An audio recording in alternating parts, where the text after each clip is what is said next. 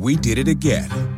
Verizon was just named America's most reliable network by RootMetrics for the 16th time in a row, proving once again that nobody builds networks like Verizon builds networks. That's why we're building 5G right. That's why there's only one best network Verizon. Best and most reliable based on RootMetrics reports from second half 2013 to first half 2021 of three operators on all network types combined, not specific to 5G networks. We did it again. Verizon was just named America's most reliable network by RootMetrics for the 16th time in a row, proving once again that nobody builds networks like Verizon builds networks. That's why we're building 5G right. That's why there's only one best network Verizon. Best and most reliable based on RootMetrics reports from second half 2013 to first half 2021 of three operators on all network types combined, not specific to 5G networks. Hi, this is Marlene with Miami Ghost Chronicles, and I want to welcome you to another episode of Stories of the Supernatural. Wherever you find us, whether it's a video on YouTube or on your favorite podcast platform, please like and subscribe to us so that you can get notification of when a new show is released. You can also find us on major social media platforms where I give you a heads up about upcoming shows and which date and time they will be aired. If you go to MiamiGhostChronicles.com, you can find links to the shows, MP3 files which you can download, or links to your favorite platform like iTunes, Spreaker, SoundCloud, and all other major sources. You can find information for upcoming and past talk show appearances as well as new book projects at marlenepardo.com. You can also purchase books and merchandise there and you can visit my author page on Amazon at Marlene Pardo Pellicer. Due to popular demand, I'm narrating my True Believer stories that I've collected throughout the years in a new series called Supernatural Storytime. You can find links at supernaturalstorytime.com. If you are into classic horror, ghost, and adventure stories, I narrate some of those at Nightshade Diary, and you can find links at nightshadediary.com. If you would like to read noteworthy news about the paranormal world, true crime, conspiracy stories, and anything that is just plain weird, you can visit the Stranger Than Fiction Stories tab at MiamiGhostChronicles.com. I do want to thank you all for being part of my audience, and I think you are all. Hi, everybody. This is Marlene with Miami Ghost Chronicles Stories of the Supernatural. How is everybody doing today? Good, I hope. I am doing very well. All is good here in sunny South Florida. And as you know, uh, what can I say? It's 2019, a lot of interesting things going on. And as per your po- uh, request from you guys, you are all interested in finding out about uh, paranormal news and because sometimes you know I, I, look at some of this information just to see what's coming you know not, in other words not to exist in my little echo chamber. And i run across some stuff that is like what is this? And one of the ones i ran it's kind of like it's it's not funny. It's kind of a little bit tragic. Uh, this just came out that um, up in alexandria virginia there was a gentleman that uh, got attacked and killed in his business. And apparently the person that did it from what I understand, it, it well, it, it, happened during the summer of last year, and it just went. It's right now in in court. He apparently did have some type of mental illness, but he killed him because he thought that he was that the guy was a werewolf. And by the way, they didn't know each other. I mean, I, I haven't really followed what the actual process was of the crime per se, but from what I understand, there was no connection to this, and he ended up killing this man with a box cutter, and the defense, as a matter of fact, is defending him based on the fact that, you know, insanity, because he thought that this man was a werewolf. Why he thought that? I mean, if you look at the man he killed, the victim, very normal, as a matter of fact, normal looking guy who had a business. He was a manager for a business there, and according to several of the people that had neighboring business, very nice man, very nice man and uh, and I said, you know, because we always think of these things of the werewolf and the vampire stuff like, oh, you know, once upon a time. And I said, well, you know what? What else has happened? And then I find out that last year, another girl in Russia, she meets a guy online. They meet, get together. First date, you know, you know that online romance thing. She ends up going back to his apartment, and uh, then afterwards she tells him, "Oh, by the way, this talk about a the ca- uh, cautionary tale about online dating." She tells him, uh, I'm a vampire. She says that she was a vampire, like in uh, a character out of that program, the um, the Vampire Diaries. And uh, you know, like I'm a vampire, but apparently I'm not that familiar with the Vampire Diaries. I'm a vampire, and she this character supposedly hunts werewolves. It turns out this guy, I guess he realized, man, I really don't have anything in common with this girl. I think he he tells her, look, um, I don't believe in the supernatural and I think he, I think he should go home. I think he was trying to be nice, like whatever, who knows. He goes to take a shower, big mistake. She, she goes into the kitchen, grabs a knife, tries to stab him when he's coming out of the shower. He wrestles the knife. She had another backup, ends up stabbing him in the chest. Uh, he runs off to yeah, I guess he lived in an apartment building, runs to the neighbors, and they call the police, and you know, didn't let you know the the, the neighbors helped out holding her back and she she again she identified this is another person that's that some somewhere upstairs things like in short you know connection there very very pretty girl 22 years old she identified herself as a vampire werewolf killer a character and that she thought that he was a werewolf and that's why she stabbed him she ended up getting two and a half years in prison and had to pay the equivalent in Russian money and you know in American dollars of five thousand dollars. The poor guy lost his job and he's in therapy. I bet he's not into online dating anymore. I had to mention those two things because you know what? And the reason why I say it is it's not paranormal, but it is because sometimes we have to think about sometimes how people unfortunately they they take this. Uh, they, in other words, there is no boundary line between reality for them and the paranormal. Okay, as in even you know paranormal things like in, and I'm sure a lot of you have heard of unfortunately people trying to do exorcism on their children and killing them because they say their children are possessed. And this is a lot. Sometimes, folks, you know, you got to be careful with these things because uh, there's people sometimes that their grip on uh, on reality is not that that good and uh, and especially you know anybody out there you know the paranormal and dating online and all that that cautionary tale man be careful be careful bring home ask them yeah what are, what are your beliefs about the paranormal before you bring them home but anyway let me get to the good stuff the good stuff is about the guest that i hmm. have here today okay i have a gentleman by the name of paul Taitt now paul has been reading, observing, researching many aspects of the paranormal world since his early childhood. And you know, we're going to ask him about that. And uh, his fascination began as far back in 1976 when he had a frightening experience as a young boy uh, while he was uh, in his native country of England and you, you all know what I'm going to ask. Well, my first question is going to be out the gate about that. And anyway, but Paul, he's an accomplished and professional videographer. He's since relocated to New England. In uh, 2007, he released his first documentary film called Your Worst Nightmare, which focuses on the frightening subject of sleep paralysis or the sleep hag. Uh, also, he uh, has a new video that came out just in 2018, uh, which is titled Supernatural Assault Terror from the Shadows. Now, this um, was released, like I said, back in uh, 2018, and uh, this has to do with shadow people. And I know a lot of you, I mean, I've had prior shows about shadow people and exactly what or what they're not. We're going to ask, absolutely have Paul talk to us because he's had his own firsthand experiences with it.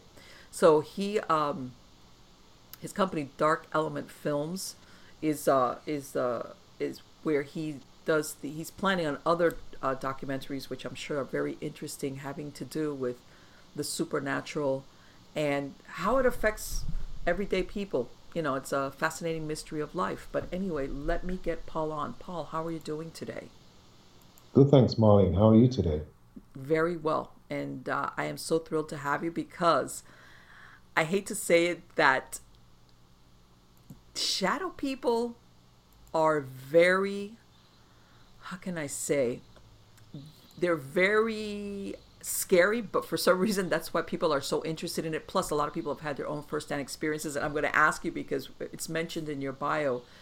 What happened with you as a child? Well, I used to live in southwest London up until the age of five, and then we moved from southwest London to an apartment in West London, and it was all on one level. And my parents slept in a room, in their room, which was about you know 15 feet away from my room, and I was at the end of the building. so at night time, I used to go to bed like every child would. But the strange thing is that some nights I used to be woken up, and so you know I just wake up, and then there would be this tall, dark, shadowy figure standing right beside my bed, looking down at me, and it wouldn't say anything. It would just stare at me, and I used to scream at the top of my lungs, and my mum would come running into the room, switch on the lights, you know, what's going on, and I would tell her that um, I just saw a tall black woman that's how I described her as a. It looked like she. It looked like there was like a dress on, a full length dress. Okay. okay. Just the shape. That's how I described it. But I also described it as having an afro hairdo. Really? Now, growing yeah, growing up in the seventies, afros were everywhere. I had one as a kid. Okay. And, uh, okay. Uh, so imagine you're a kid laying on a bed and you're probably at two or two and a half feet high off the floor and you're looking upwards and you see something looking down at you with a round shape. So that's what I said. It was an afro. Okay. Um, so this went on and on. And in the end, um, I ended up sleeping in my parents' room because I wouldn't sleep in my own room anymore yeah. due to the fact that this kept on happening. It was a reoccurring thing for me. And um, the strange part, and why I mentioned the afro, the strange part is I reconnected with a cousin while I was making the documentary um, Supernatural Assault that I hadn't spoken to in about 20 years. So I've been in the st- States 15 years now. Okay. But uh, I I hadn't seen him before prior to leaving the United Kingdom to come here. So it was about 20 years. And I said to him, you know, he's my cousin Leon. I said, you know, I'm making a documentary and he said, What's it about? You know, and I said, Well, before I tell you what's it about, I want to ask you a, a quick question. And what happened was Leon and his family moved into our apartment when we left. We were there less than a year. Okay. So they, they took our apartment over and we moved to one about literally, I don't know, 10 blocks away. But it was a much nicer place. So he had my bedroom.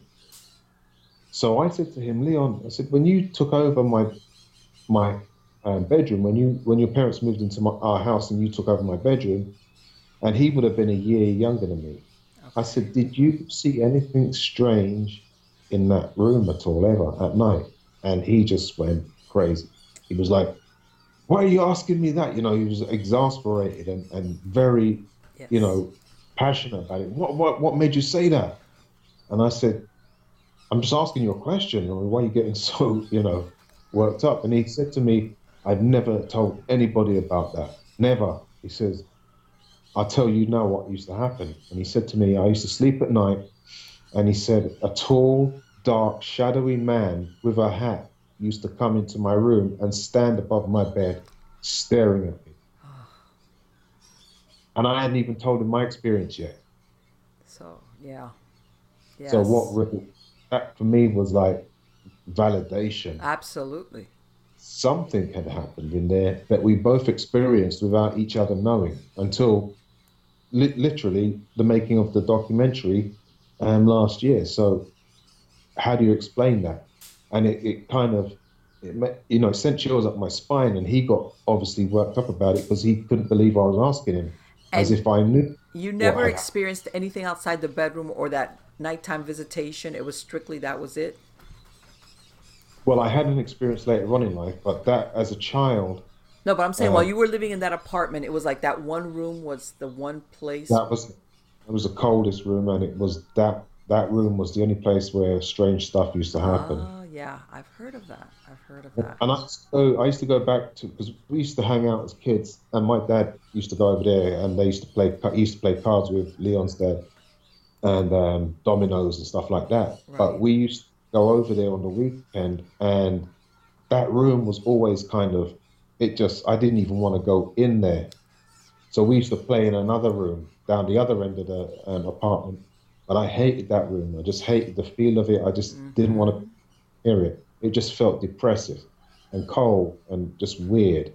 Yeah. And that's yeah, that's what I felt as a child, you know. Um, and that was my experience there. And did, was was it an apart? Was it an old apartment building, or did you know any history at all about? It? I mean, I know as a child you don't yeah, you don't know about those Um, things, but it, it well, it was it was built up during or after World War Two. It was built up, but during World War Two, the houses that were along that road were all blown to pieces by the German. They, they you could actually see photographs on on the internet of that Okay. road, Askew Road, um, Shepherd's Bush, West London, W12. That's the zip code or post. And um, you can see the bombed out houses down there. And I don't know whether any of the houses where the flats went were, were blown up. that's a very interesting theory. You know that, right? I mean, we Yeah. you, I, I, absolutely you really don't know the origin. Where was it? Was it something that was there that got bombed out? Was you know who knows? Yeah, there were houses there. I don't know, but what I do know is that that left such a, a an impression on me that to this day, I'm 49 now, but to this day, I won't go to sleep at night with my face showing. I, I have to cover my head. It can be, you know, 90 degrees summer day and then hot nights.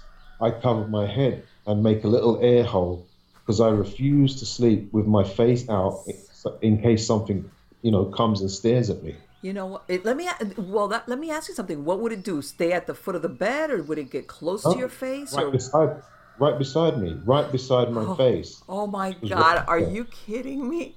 Oh my, Yeah. that's horrible. So I look, you know, I, I I'm laying there and I look up and this thing is right there, and its hands are down in front of it, like it. The hands are in a praying position. So if you imagine, um, your hands are down, but they're joined in front of your abdomen. That's that's the position its hands were always in, and it That's just so stared straight down at me. Didn't say a word, didn't make a sound, didn't motion, didn't move. It was just standing there. And according to you, you thought it was a woman. It had a like a female. You thought. And I'm sure I you weren't thought- trying to observe it too closely either. But I, I felt it was a woman, but that was because of, from my point of view, all I could see was long. It looked like a long robe or a long outfit. I can't even describe what it was. Yeah, so I figured it, um, a man would wear trousers or or pants, right, um, and I just saw it and I figured it was just a woman with right because I mean, I've heard of Shadow Man or Hat Man, and I've heard that some of Yeah. them have a hat, some are hooded, like you know, with a hooded or monk kind of appearance. I mean, there's Yeah. different versions of it. But when my cousin Leon described it, he described it as a tall, dark, shadowy man wearing a hat. And I described it as a tall, dark, shadowy woman with an afro. So we had two different interpretations of what yeah, it but was. it's It was similar. that is such a horrible experience and and and i and i say to people this is when when something affects you so profoundly that you just like you just said so many years and now you're an adult Yeah. and you still that thing affected you so deeply Yeah. that just on the off chance you ever run into another one let me tell you something. It's incredible that you, you actually made a documentary about this. You know that, right? Most people I- would have said, "Forget it." Well, it kind of in, it, it embedded in me um, an interest in this. You know, I didn't I didn't pursue this as a child. Oh. You know, as a child, I I love to talk about ghost stories, and. I you know I used to go to the um, video shops. Then we had these little VHS stores back then. You could Mm-hmm. rent. And the one I used to go to was a tiny little store. It, you walk in the door, and it was like um, thirty, not even thirty feet across. It was like 20 feet across by 20 feet deep. Okay. And they had all of the um, the latest horror films and ghost films in there. They always got a good selection. But the couple that owned it, it was a great little store. If there's anyone listening from England, it was on Ormiston Grove in Shepherd's Bush. Okay. Um, the store was owned by this couple. They're really nice people, and they were into the paranormal. So when I used to go in there on a Friday, when I got my um, pocket money, I used to get 50p or a pound a week. Um, I used to go and spend it all on these videos. Um, we used to get into these conversations. So I would go into the video store at like five o'clock, and I wouldn't leave till like six or six thirty because we had all these conversations every Friday about the paranormal. So um, it was it was an interest I had as a as a kid growing up, and then it kind of faded a bit, Mm-hmm. and then it came back to me in the late '80s when I had my next encounter. what happened?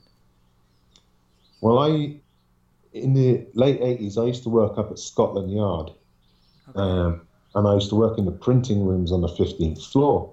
And one of our work colleagues organised a after work ghost tour. They had done one prior to it that I didn't even know about. I didn't go on that one, but I heard all about it and I was intrigued by it. So when they came round and said we're doing it again, I was like, I'm going. I'm you know I'm all on board for that.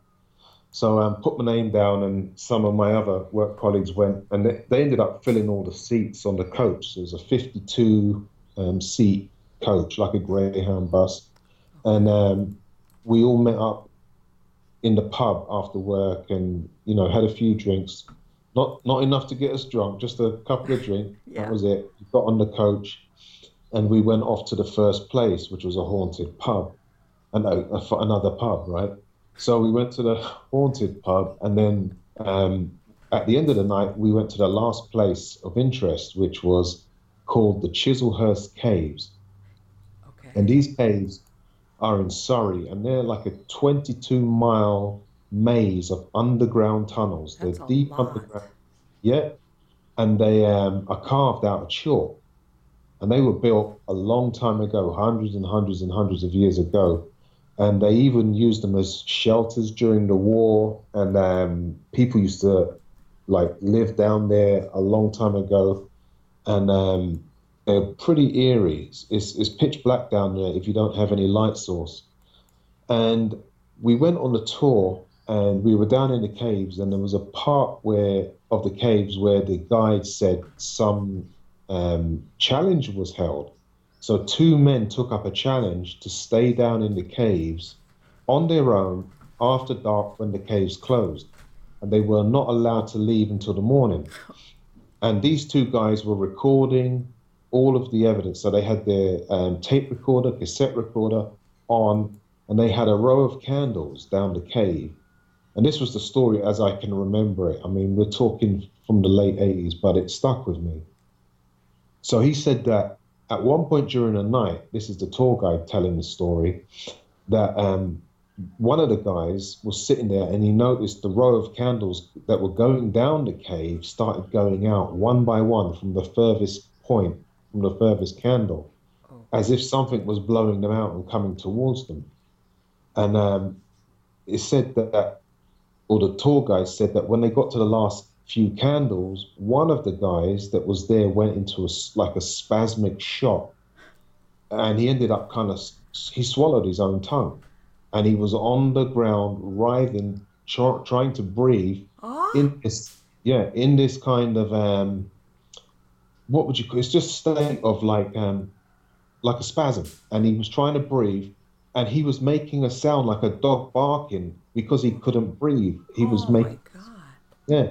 Now all of this was on cassette because he was playing it. He while he was telling us the story he played it for us.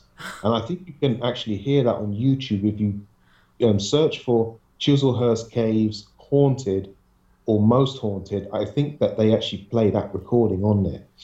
And anyway, they got the guys out in the end, and they ne- they never won the challenge. Obviously, they didn't get you know didn't stay down there. Oh, But he, he started telling us about um, how dark it is down here without light source. Now these caves are made of chalk, so if you have a lamp down there, and we all had these little old vintage lamps right.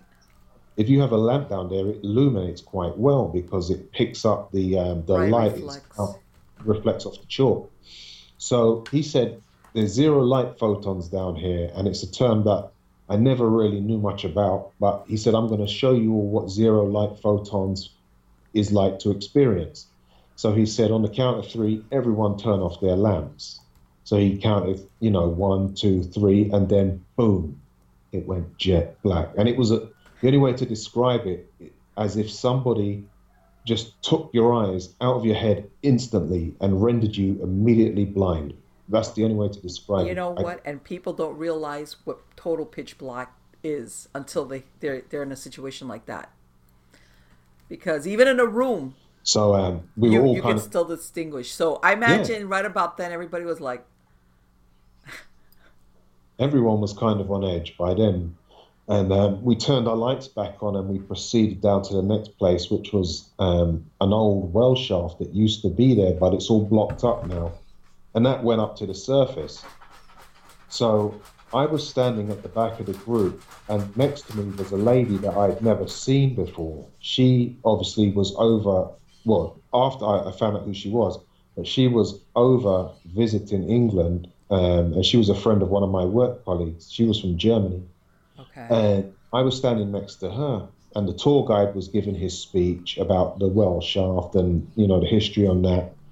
And then I got a feeling to turn around. It was just, I, felt like somebody was you know watching me, so I turned around and I looked towards the dead end of the cave that was behind us. It's solid chalk wall. There's nothing there, no doors, no way out. It's solid dead end. And I'm looking down there, and all of a sudden I see this orange glow.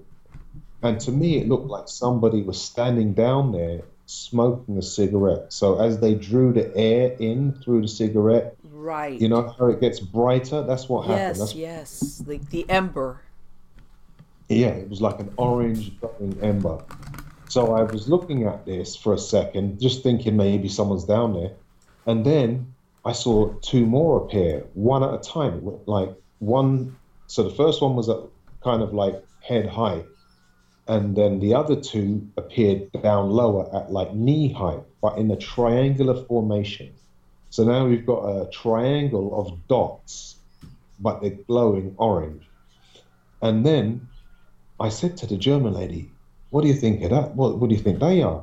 So she turned around and looked at them. And as we were both looking at these embers, they started to rotate anti clockwise. What? You know, they started to rotate anti clockwise and they got faster and faster and faster. And we were just looking at each other thinking, maybe this is like some kind of light show or some something to do with this you know, this tour or the caves. And as they got, you know, to a point where they started becoming, you know, when lights spin fast, they they make circles. you know? Exactly. Yeah, it started to get like With MailChimp, you get more than a URL. You get an all in one marketing platform to help drive sales with things like data driven recommendations and powerful automation tools. Get started today at MailChimp.com slash smart marketing. MailChimp, built for growing businesses. We did it again. Verizon was just named America's most reliable network by RootMetrics for the 16th time in a row, proving once again that nobody builds networks like Verizon builds networks. That's why we're building 5G right. That's why there's only one best network Verizon. Best and most reliable based on RootMetrics reports from second half 2013 to first half 2021 of three operators on all network types combined, not specific to 5G networks. that. But then they stopped dead. It stopped like instantly and opened up. So the top um, point of light went up towards the ceiling, and the other two went down towards the ground. So the triangle opened up. And then from the center of this triangle jumped a small, dark, shadowy humanoid figure. And it was about four and a half, five feet tall, and it looked like a, a you know a adolescent or a teenage young teenager in a in a diving suit and it jumped out of the center and landed feet first on the ground in a crouching position and the way i always describe it is when you see them old kung fu films and you see the ninjas Yes, Direct- right. Uh huh. that's exactly how it moved like one of those it just it, it was kind of looking around its environment and its hands were kind of in an outward position like it was It was just putting them out there, like feeling its environment with its hands. But the strange thing about it is when it jumped out, obviously we were shocked, but in disbelief, we were just staring at it, and it was looking around the cave environment as if it was exploring it. But the strange thing is, it didn't see us. It didn't look right at us. Even though we were staring right at it, it didn't look at us. It was looking around its end of the cave. Right. Maybe it just couldn't see. But we all had lamps or the lanterns, so you'd think that it, it could see us, but it didn't. And it was at that point I looked at the German lady like I was I was lost for words, and she let out a ghastly scream at that. yeah, she's like, okay, that's it. Yeah, uh, yeah.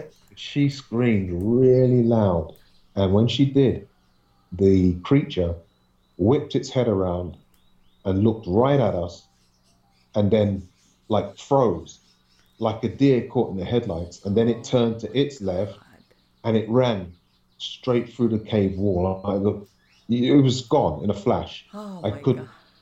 I couldn't even begin to imagine what it was. So I quickly ran towards it, thinking at that time, this is a joke. This is okay. a trick.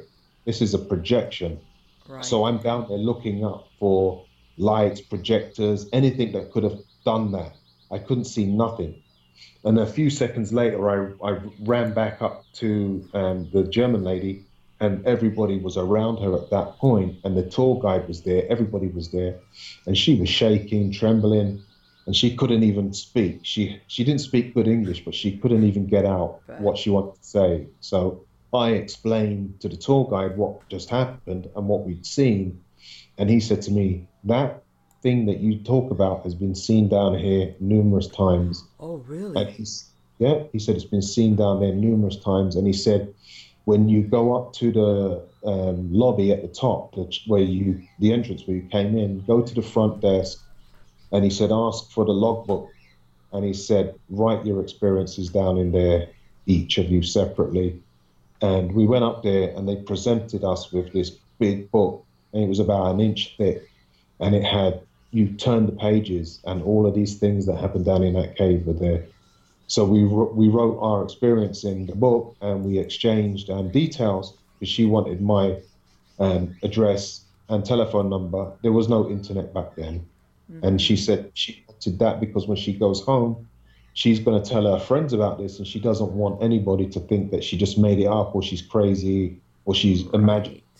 So I didn't hear from her again. I didn't hear anything about that, but that ignited my um, interest in what these things were. And at the time, it was a ghost to me. I didn't. I didn't. It sounds almost like it was a portal that opened up. I mean, that's it's like yeah, but it, I didn't know about shadow people. Never heard that term used until way later, decades later. You know. And Paul, were you able to make? I mean, I know you said that the height, and were you able what it looked human, but you couldn't tell features, or it was just like a, a solid black. Yeah, it was. Wow.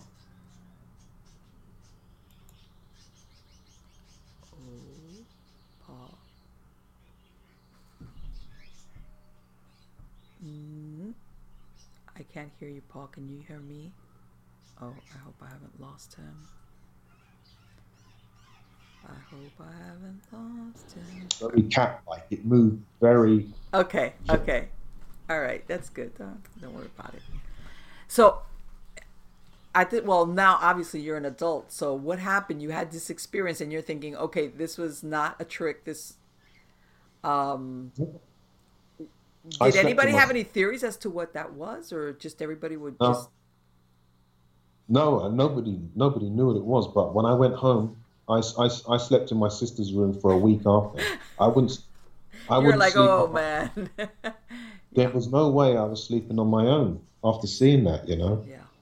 Because it started to sink in on the on the ride home. I, I was on the after they dropped us off. I had to take the train, the underground train, and that's at night. That's weird enough. And then London is kind of an old spooky place. You're walking yes. down dark streets of London, and you get back home to your place or you're home and you're thinking, man, I know I've got to go to bed. Let me tell you something. So, I, I I hate to say it, but when you to me when you mention, you know, like the train in London, the, the yeah. what comes to mind is, you know, that movie American Werewolf in London. Yeah. That scene where yeah. that's yes. that's what I always uh, to me. It's like, oh my god, that's got to be well, so scary. That was Tottenham, that was Tottenham Court Road, and that okay. wasn't far. That was not far from where I had to come from. So I came out the same area to travel that same subway system back home. We call it the underground system. Right. It's weird. You'll hear me switching from American words to English words. It's just, it's just the way I, you but, know. But it, it, it, so I imagine that must have been a long trip home, huh?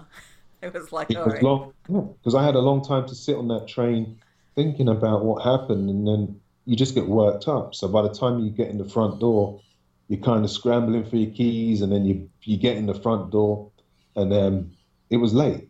My parents were in bed, and so I, I dragged my blankets and duvet and pillow and crashed on my sister's floor, and I, I, I stayed there for a week. just just make sure, like I'm not gonna have a repeat performance of.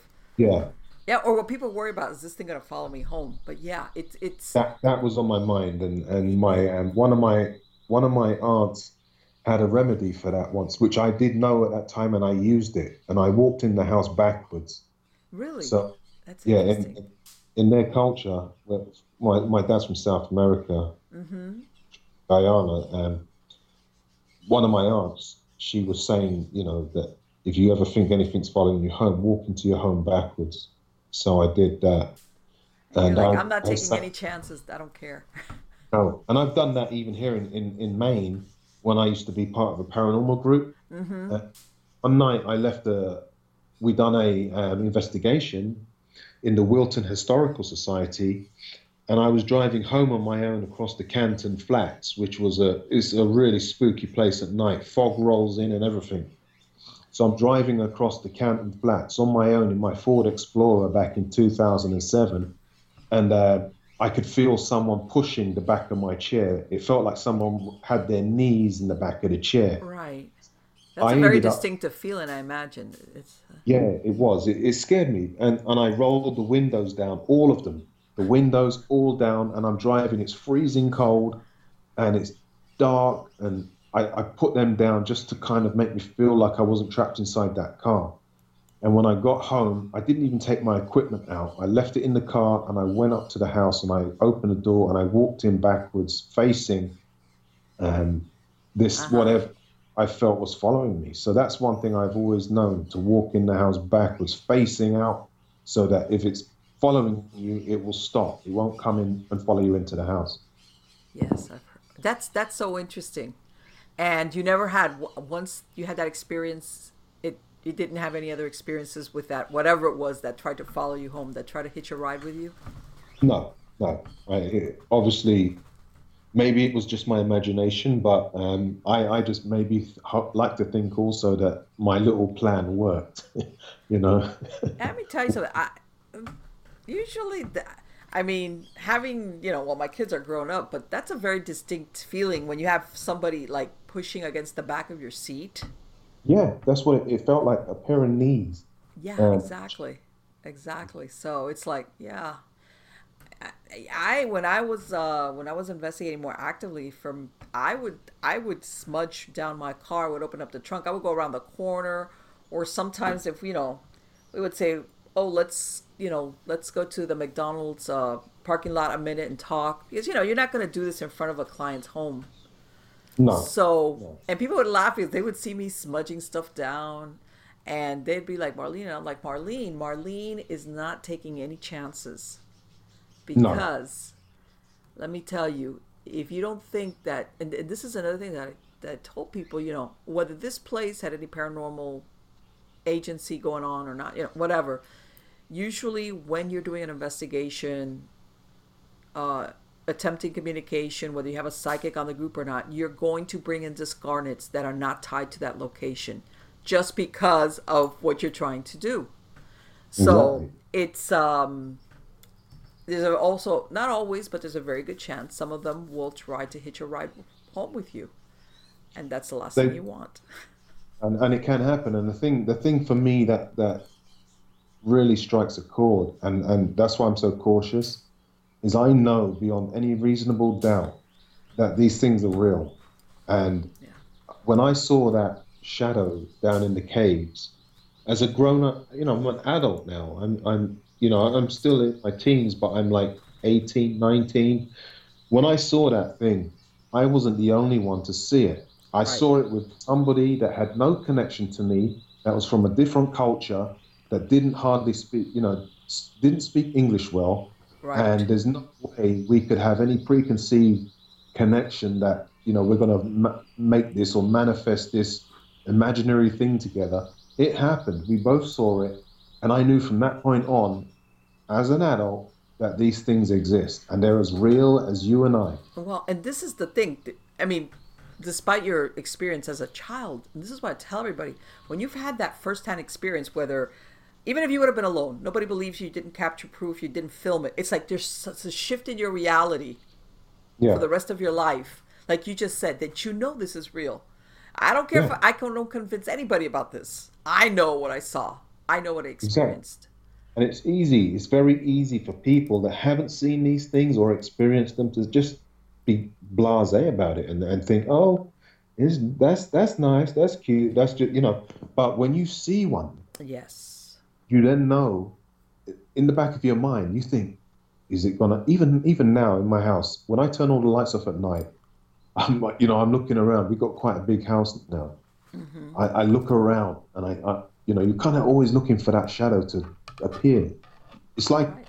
it just leaves a mark on you, yes. and you just you never know when they're going to show up again, and that's what's frightening for people. And when we made a documentary, that was one of the biggest fears for people. Well, let me ask you something. When you made your documentary, uh, did you did you interview other people? And, and one of the things I was going to ask you because I've heard of this happening that when people are doing whether it's a, a documentary or film about certain subject matter, yeah, they start having experiences. We did. We had them here. What happened? we happened? had lots of things happen. Well, um, during the making of the documentary, so I'm down, and I've been asked this before on radio shows, but mm-hmm. I I was down in my studio, which is in the basement, editing, and it's a nice, nice studio.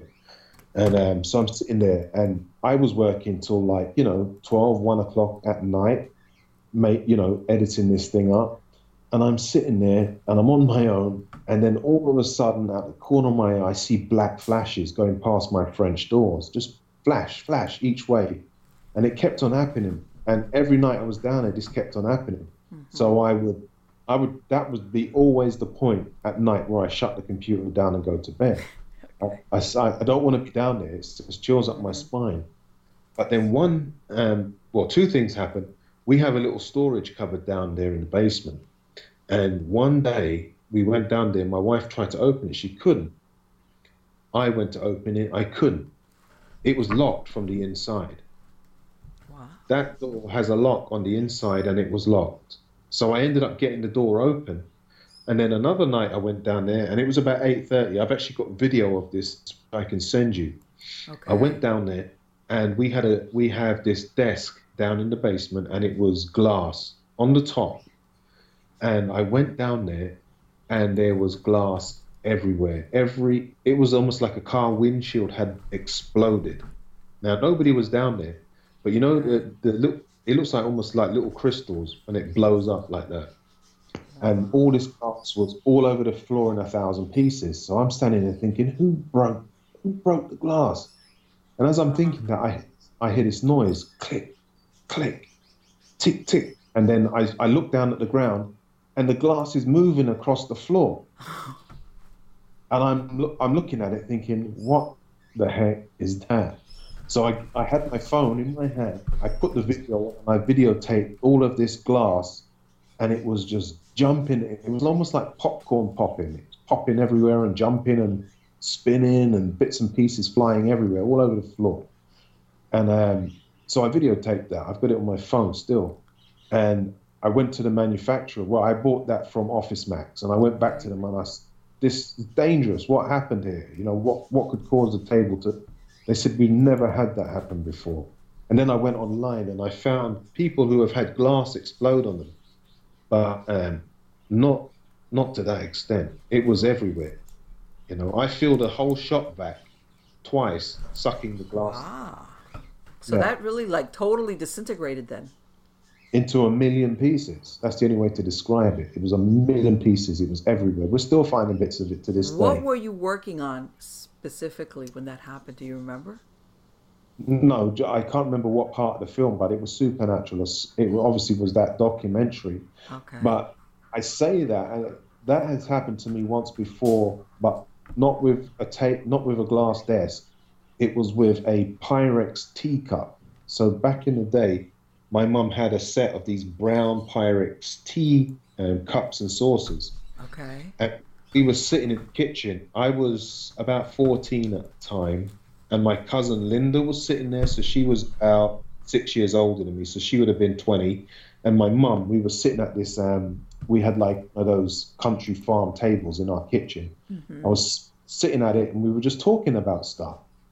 And all of a sudden, um, Linda's teacup started vibrating. It was sitting there vibrating on the spot and you could see the tea inside rippling, and the cup was making a sound as it was vibrating, and it got it got faster and faster the vibration, and then the teacup just exploded, and it the glass hit us all. We all got hit by the glass. The tea went all over the table, and we all jumped up in shock. I know. can. We don't know what that was. Hey, it It could have been a almost. It almost sounds like uh, either poltergeist displaced kinetic energy, PK energy. Almost. Yeah. That's very unusual. Yeah, that, that's the only other thing that ever happened like that in my life. But I could bring my cousin Linda and my mum, and they will both tell you the same story. We were all sitting at the table when it happened. That that see that and again the setting is very regular. this is you're Yeah. just sitting to have a cup of tea.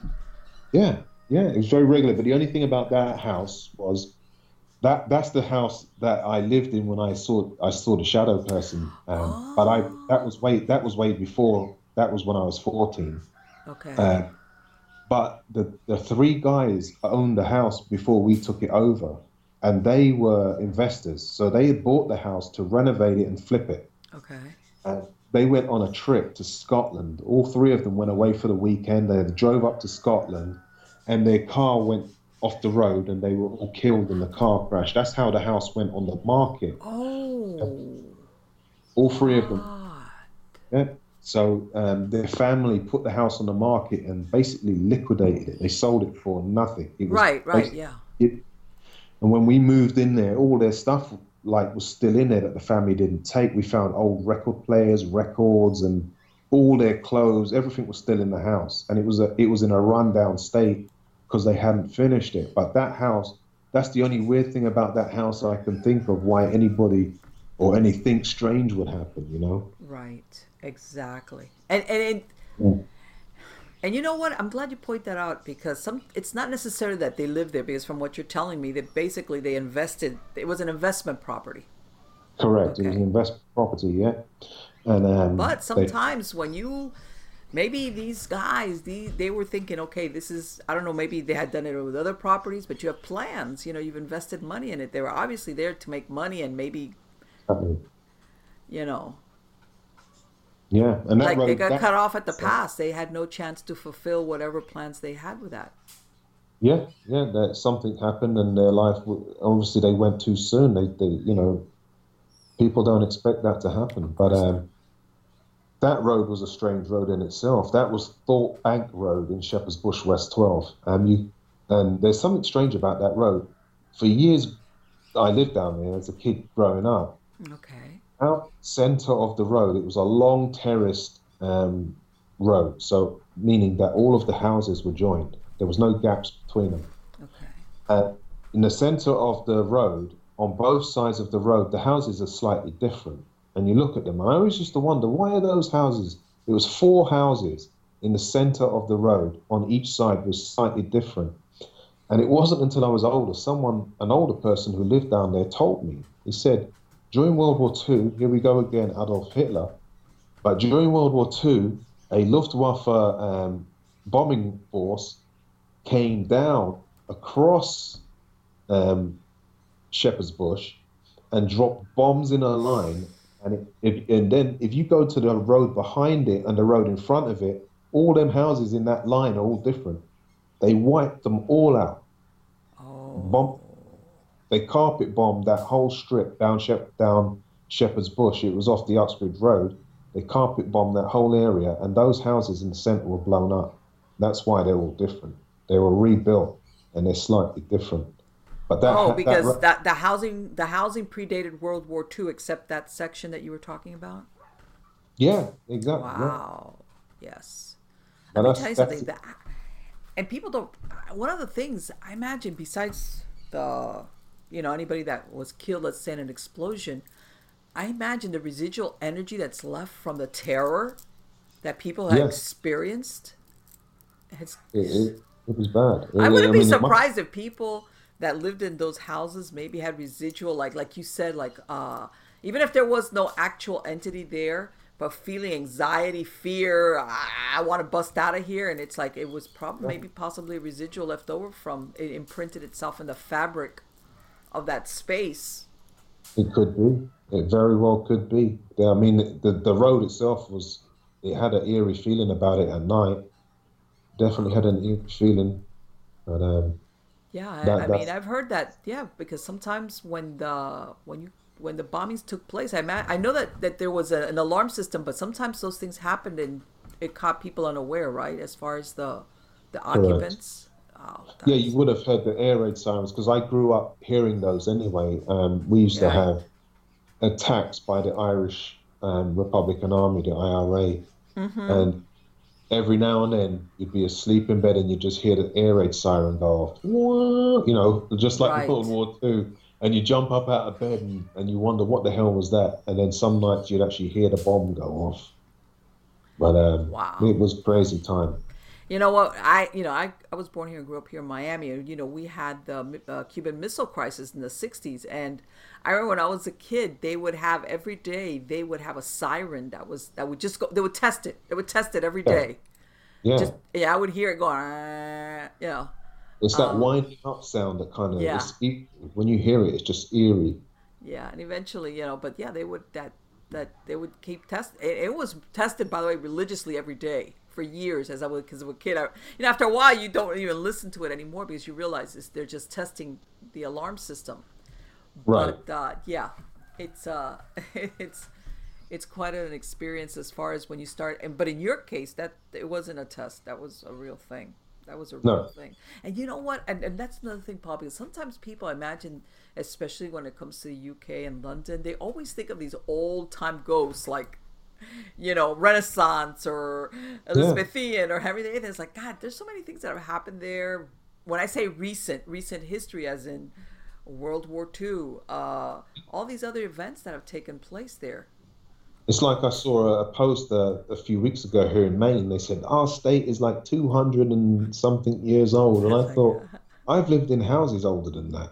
Yes. You know, Yeah, yeah, yeah. It's Yeah. exactly, exactly that. That, and from what I understand, uh, in the UK, sometimes they would just build the, the a, a new house on the foundations of maybe an older house. yeah, yeah, Um, so basically, you were, you still had the effects of, from what I understand, stuff that sometimes dated back to maybe 10th, 11th, 12th century in some cases. You know, on some type of um, on some type of properties, I imagine, and so, and I imagine even after a while, people don't. As um, yeah, sometimes I look up a lot of the things of archaeology, and I've seen even in London proper that they'll be doing excavation for a building, and they'll discover uh, a forgotten cemetery. Nor a bomb. yeah, World War or II. bomb. Really? It was very, yeah, God. very common. And there's a there's an actual website. Um, I I forget the, the name of the website, but it's like bombmaps.co.uk. Or if you Google bomb maps, World War II bomb maps UK, you'll come up with it, and it will show a map of all of the bombs that were dropped in London, and then all of the unexploded ordnance that they discovered afterwards. And my uncle used to work in the um, building trade, and he it, it used to happen so often. It was like, you know, any other day event for a builder when they um, started excavating a site in London, they would find these old unexploded World War II bombs. I mean, you, people don't understand in the States sometimes how many bombs were dropped on London City. And London, a lot of it was built on clay. A lot of the houses, are, the foundations below, the, the actual natural ground is clay. So these bombs would enter one street and they would travel for like, you know, 100, 200 yards under the ground in clay and they would just sit there. So now you've got these bombs embedded under the houses in London all over the place. So when they clear a site and they start digging, they'd find them. And then they were they would call in the bomb disposal I was about to ask you, though, those bombs were still live. They could have exploded. Of course they would. Yeah, they used to they used to de- detonate them. Oh my god! It was a it was a regular occurrence. They're still finding them now. That is hard. I mean, you're absolutely right. Nobody that's lived in a city that's been bombed would understand that. No, it was crazy. I mean, I I was lucky enough and honored. I feel honored that I knew some of these people that lived through that. Yes. Um, when I grew up as a kid in the 70s around Shepherd's Bush, um, a lot of the old people used to love us as kids. We used to go, and, you know, hang out and talk to them, and they would tell us all the stories of what they. We did it again. Verizon was just named America's most reliable network by RootMetrics for the 16th time in a row, proving once again that nobody builds networks like Verizon builds networks. That's why we're building 5G right. That's why there's only one best network Verizon. Best and most reliable based on RootMetrics reports from second half 2013 to first half 2021 of three operators on all network types combined, not specific to 5G networks.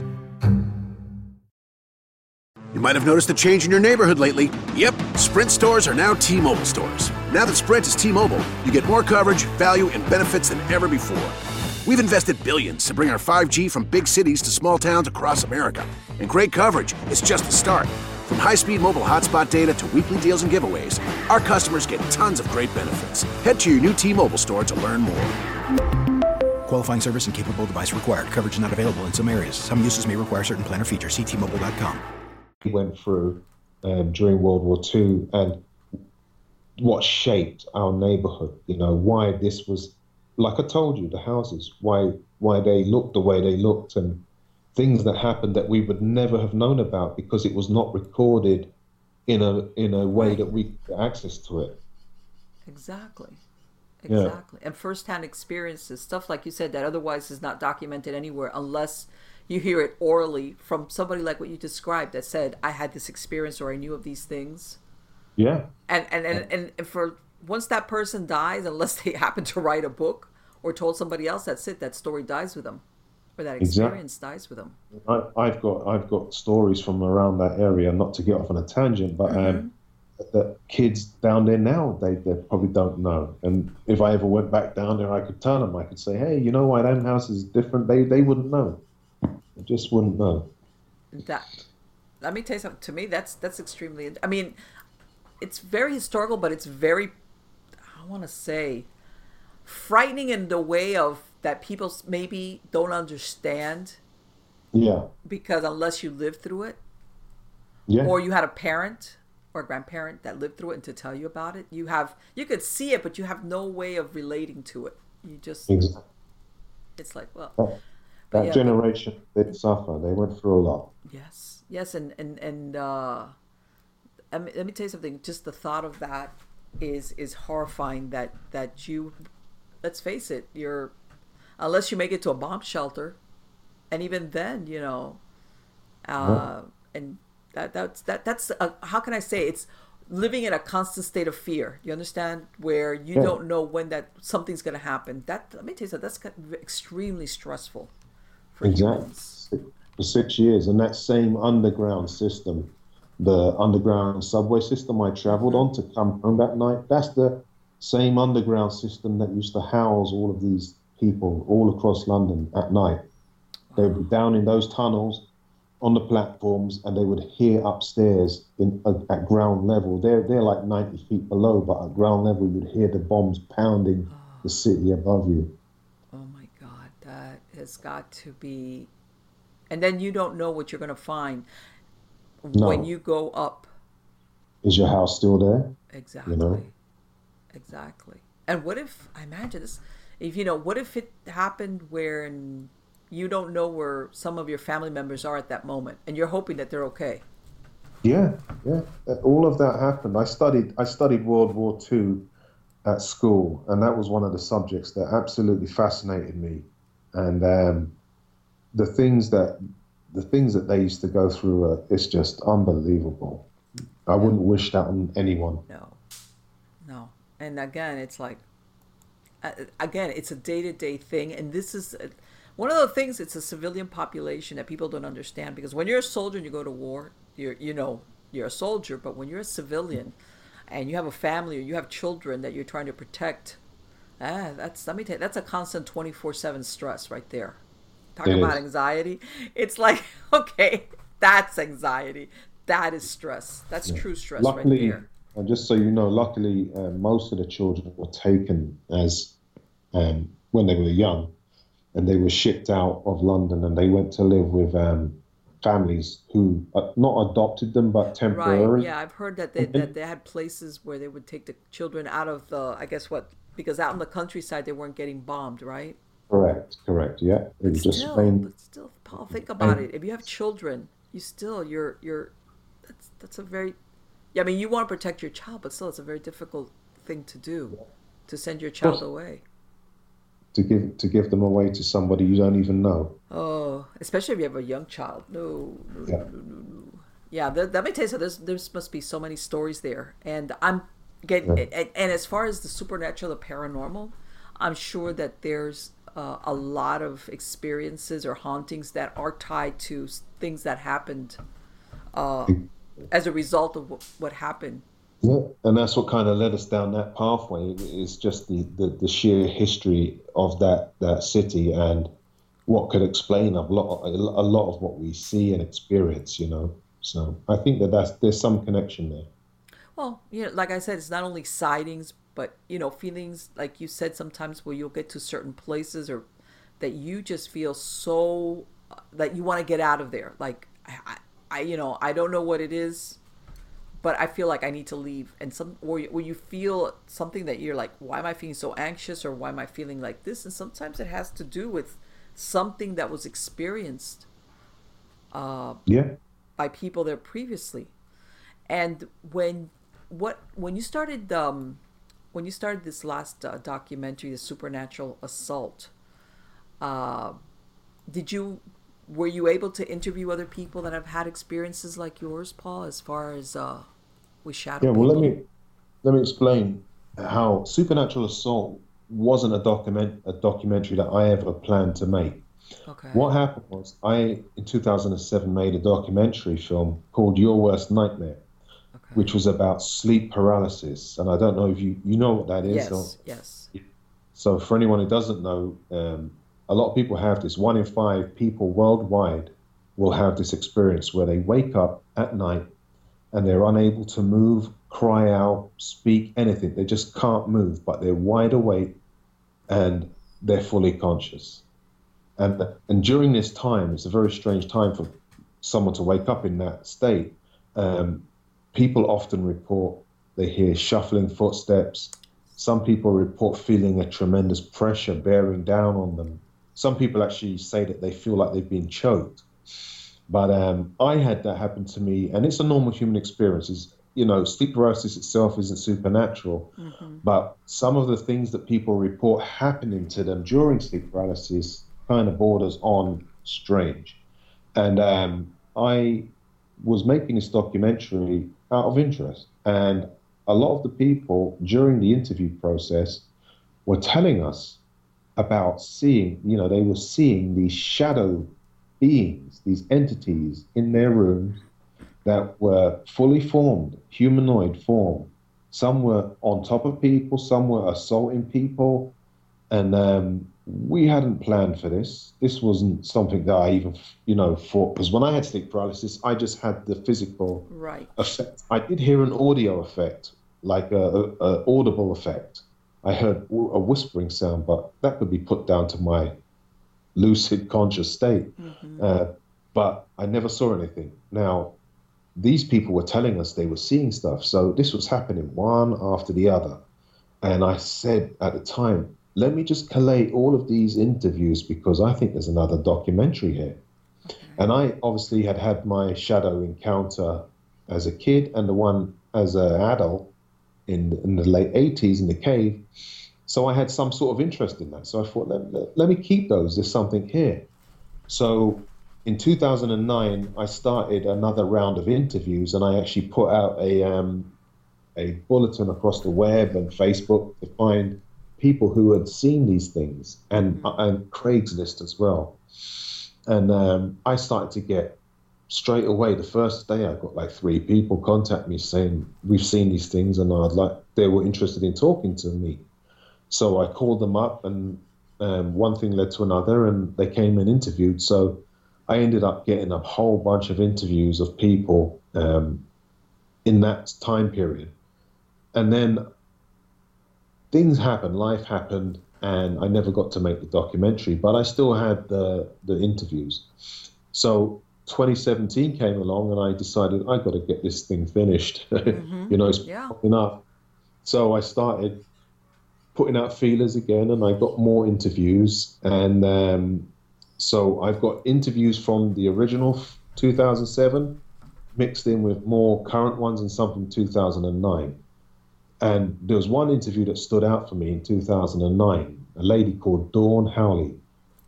And she first encountered the shadow, well, her daughter first encountered the shadow being that ended up on their property.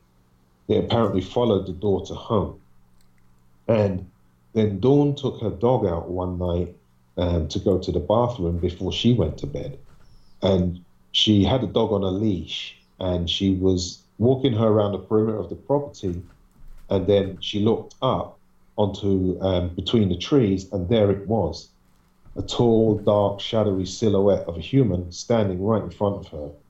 And it walked towards her. And then when she kind of looked, gasped, you know, she gasped and made a sound. It done exactly what the one I saw done down in the caves. It just ran. It just okay. went and disappeared. So she, that was the first encounter she had, and she was telling us about that. And then she got progressively worse um, in her emotional state as she was going along this interview path. And then she got to the point where she was telling us about one night she was um, dozing off while she was watching the news. She said she was what the Rachel Maddow show, mm-hmm. and um, she said she was um, sitting in the armchair with her arm over the back of the chair, and she dozed off in, that position. And then she was awake. She woke up to find one of those shadow things or beings standing over her and it grabbed her arm. Yeah? It grabbed her arm and pulled. So it started pulling her over the back of this armchair. And she managed to yank her arm free from this um, entity, this shadow being, and she jumped up. And when she jumped up, it wasn't there, it was gone. So she got, she started crying on the film. She was crying her eyes out. And I said, you know, we stopped the film, and I said to Dawn, I said, why are you, why are you getting so upset? I, I said, I've, just to let you know, we believe you, and I've seen these things myself, but why are you getting so upset? And she said to me, I, I truly believe that they're trying to kill me. They're gonna kill me, she said. So um, I said to her, don't say that. You don't put that out there. Don't ever think that because you don't want to bring anything weird to you and she was kind of a very nervous type person, you know, very nervous energy. But then anyway, she went away, and a while after that, we got a telephone call, and uh, it was someone calling us to tell us. My wife took the call um, that Dawn was found dead in her house. She was found dead in her house, and she died on or around her birthday. So her her her death date was actually marked as one day before her birthday and she was 54 years old. And when we tried to inquire about her death, right. all we could find out was they said it was natural causes at 54. Oh. Um, yeah, that's like. It was weird. It was yes. absolutely bizarre. And she died. So we dedicated the entire film to her memory. And, um, you know, her story's in there. She's in there telling her story. And there's reenactments showing exactly what happened to her as far as when she was describing her story. And and I've heard also some uh, one time I was speaking to somebody who said that same thing. It was a, a man that uh, apparently he was ill. He was ill with something. He had, and he started seeing this shadow person, Right. and it was almost like a tie-in to. I don't want to say the Grim Reaper. It wasn't, but it was. uh, There's been uh, instances where I've seen it connected, either harbinger of disaster or almost like when somebody's going to die uh, things like that. And I mean, there's other times that people just see it and it has nothing to do with any event like that. But, yeah, uh, yeah, I mean, yeah, yeah, these these things are they're real. I'm, I'm not I'm not even joking when I say this. People out there listening to this podcast, these things are real, and I can't prove they exist because you, obviously you have to capture one yes, or or or be able to capture it on film, and you're never prepared for them. Of course they just come, they come. But science cannot prove they don't exist, and and people often have asked me, they laugh about it, you know, and I say, why are you laughing? I mean, it's just ignorant. Don't laugh at stuff you can't explain just because you're embarrassed about your Well- inability to explain it. for some people, and, and this is the thing. Once once they have that experience, though, there's no like I say. Once you have the knowing, you can't unknow it. No, Okay, you can't and- unsee what you've seen. Exactly. And I think some people uh they don't even have the open mind because they're really truly terribly afraid of having their Yeah. reality um like I if I laugh or make fun of it or discount it, absolutely it's not going to happen to me. No, well, it could. And the thing about it is that the, the biggest fear for people we found um, was that once it happens to you, what's more terrifying about it, especially if it materializes in your bedroom or or physically, you know, interacts with you, you don't know when it's going to come back. You can't stop it because it can come through the walls. You can't. You Yes. you, you just don't know what to expect, and that's what's frightening for people. The fact that they cannot control that thing from coming into their rooms. Exactly. Yeah. Yes, and I mean, and when you were talking about earlier about the sleep paralysis or call it night hag, yes, I've heard. You know, th- like you said, there's a thing where sometimes you wake up and that the the part of your nervous system that keeps you from acting out, so that you don't go walking or sleepwalking or acting out, kind of like they're a little bit, they're not in sync. So Yeah. that's why you have the I'm awake in my head, but my body doesn't respond. And it's kind of scary because nobody likes that. But yes, I've heard of other people that have, they like you said, they hear things, they see figures. Uh, It's really horrifying the experiences they have. It is, and, and and my belief about this, and I've been asked this before, what do I think they are? I think, from what I've seen, and the people I've spoken to, um, and other people that have seen stuff similar to me, and the way that they react, like Dawn, telling me that that thing when she when it really saw her and she let out a gasp, it ran. When I saw it, it ran. Or when that lady screamed, sorry, and we saw it, it ran. And there's another story. I'll quickly tell it Yes, um, because it ties into this. Uh, a lady called Polly Gear, she's a paranormal investigator down south. And I'm going to send you this picture Okay. um, so you can use it. Um, she done an investigation in a prison and she contacted me around 2007, 2008. And she said that she went up to the first floor in this prison and she walked into a cell and she was on her own. So she had a flashlight and her camera. And she walked into the cell. And when she walked into the cell, she saw standing over by the small windows that they have in the cell one of these shadow beings. And it was a tall humanoid shadow being, and it was just looking out the window. So she took her flashlight and she turned it on to the it was probably already on, but she turned it on to the bit onto the being itself. And when the shadow person, whatever you want to call it, saw the light beam, hit it, it put its arm up into the light ray. It put its arm up into the beam, and it was moving its arm up and down through the beam in a curious way, like it was saying, "What is this?" And it was just doing that. She said it didn't turn around. It was just fascinated by the light beam. And then she said she put her camera up and clicked. And when she clicked, it turned around at, and looked at her and then went oof right through the wall, gone. It was from the cell that she was in and it ran into the cell to the right, just went straight through the wall. She never saw it again. But then she went down the stairs to go and tell people what she, the other group members, what she had seen. And when she got down the bottom of the steps and she stepped into the mess hall where the prisoners would have eaten, Right. she said she had she had her camera in her hand and she had the sensation it was behind her. And she turned around really quickly and just snapped. And when she'd done that, she caught it and she's got it on film and she sent me the picture. Let me take that's on. incredible. I've got the photograph of the shadow being standing there looking at her. You- that's so fascinating. The part that it's like basically, I don't want to say playing, but the the the flashlight beam. It, it was like as it wasn't aware of her. In other words, and once No, it became aware of her, everything changed. exactly. And we don't know. See, here's my thing, Marley. I don't know whether they're reacting to the visual sighting of us or they're reacting to sound because everything, everything that I've seen and that I've been told, it seems to be that they're reacting to sound, and they're hearing something that's spooking them. Mm-hmm. And when you are, when I was going on about what I believe they are, the universe or everything around us is made up of matter. Yes. And science can only measure 5% of all that exists. Yes. The rest of the matter, the 95% that they can't measure or see or interact with, they term it collectively as dark matter. So they don't know what it is, but they just call it dark matter.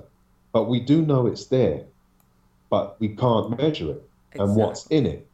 So if everything that we can perceive, see, smell, touch, taste, hear, and experience in this reality exists in the 5% that we can measure, what the hell could possibly exist in the 95% that we can't? something very that's see that's when the that's when the edges of reality become very misty and they fall off into the never never yes. what is out there what of course and you know they're i mean but and that's the thing uh a lot of people they want their reality they're afraid of of confronting the possibility of what's out there beyond what our five senses usually see Correct. The, the, and it, and it, a lot of people just shut down. They can't take it. But I believe that these shadow beings are another form of life. I believe that these shadow beings are intelligent. I believe that they are um, able to, f- out of free will, move. They're not like a programmed ghost or, you know, a, a recurring thing that just appears Right. on like November the 14th every 50 years. These things are intelligent and they're like, I believe they have life. And um, the thing about it is, everything that we see is, has a vibrational frequency to it. Everything exists on a frequency. Right? What if these um, shadow people are actually a life form that exists just beyond our five sense reality on an alternate vibrational yes frequency range? And then something happens momentarily, some weird and we thing merge happens or something dissolves or our, our worlds collide. Yeah. And we see them visually and they hear us. yes So what if something's happening vibrating? I mean, everything around us that we see, like you're sitting in your home now, everything, uh, the walls, the computer, everything you see is an illusory image. It's a second-hand image because, and for the listeners out there, your eyes, the light from the walls or the whatever you're looking at will, will pass into your eyes, and then when they hit the back of your eyes, that image is then converted into a um, electrical impulse. It's no longer a a visual um, reflective image. It's an electrical impulse that travels, you know, through your brain, through miles of neurological pathways in complete darkness. There's no light inside your brain, and then at the back of your brain, those um, impulses form your brain based on your belief, your perception, and everything that you've you've learned as reality. It stitches together and reproduces an image, a secondary image, to give you a a, uh representation of the external world, what is out in your room, and somewhere in that image, um, the electrical image, there could be a disruption. There could be something that happens that allows you to momentarily pick up on a frequency range that you normally wouldn't see. And it allows you we can only capture a certain uh, uh, as far the refraction and the light pr- uh, color prisms there's only so much that our eyes actually yeah capture 400 to 700 Yeah. na- um, oh, you know about the electromagnetic spectrum from gamma rays to radio waves we're right in the middle of that and this is a huge expanse of um, waves that we can um, electromagnetic waves that we can measure in the center of that is the visible light spectrum which is 400 to 700 nanometers and um, that's all we can perceive. Right. Well, I mean, we're practically blind out there. We can only was it 0.034 or 35 percent of all that exists that we can measure. That's all we can see. We can't see nothing. So, right exactly ex- just because we don't see it doesn't mean it's not there Exactly. So, I mean, a, a, even a bee, a bumblebee flying around, will have a different perception of our world than we have because it can pick up on the UV that we can't see. There are creatures like some certain um, reptiles that can pick up on the infrared, the IR range. Yes. We can't see. So we can have a different, pers- you know, perspective or, or experience if Absolutely. something triggers in our minds to cause us to be able to pick up on those frequency ranges. Right. It's almost like parallel realities that exist.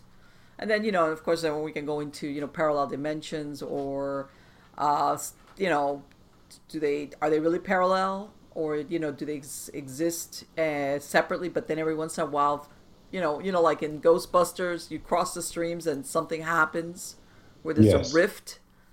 Yeah. It sounds that experience that you had in those caves, Paul. What you saw, that that sound that sounds like a portal that was opening. Yeah, and, and, and you know what? If I if I go back to England, I might go back and visit those caves, and I'm going to that exact same spot to see, you know, Let me tell you, just that- just refresh my mind and see what you know, because it was a long time ago. I'd love to see it all again. Um, I do just, believe. you know that- what? When you have that experience, just remind yourself of those words, because right then and there, you're probably gonna be thinking, "Who told me that I, Yeah, I I know. wanted to have this experience again?" Yeah, I- it's. But you were very lucky to have it, and that is yeah, that is that is one of those once in a lifetime experiences.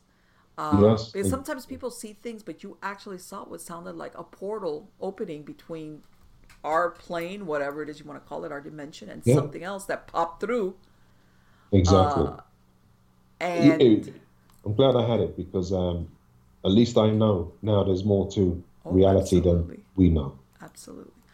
Well, Paul, I want to thank you so, so much for spending this time with me. It has been absolutely wonderful. I am going to have a link to your website on the credits of the show, but for my podcast listeners, what is the website where they can find you at? Yeah, if you go to www.darkelementfilms with an S films.com, mm-hmm. Dark Element Films, you can read all about supernatural assault, read all about um, another aspect of it that ties into it that, um, about the jinn that we didn't really cover. And um, you can watch the trailer and you can stream the documentary film immediately if you want to have a look at it. You can stream it or you can um, order a DVD or Blu ray. It's all Perfect. available at darkelementfilms.com. Excellent, excellent. I, I let me tell you something. Oh, darn that thing about the jinn, because I know that that lady has been getting a lot of attention because people don't realize really what are the roots of the jinn per se as it relates to uh, the supernatural world and entities, and because everybody wants to try to pigeonhole things like this type Yes. and the jinn is something that I think a lot a lot of people don't really understand what is the jinn.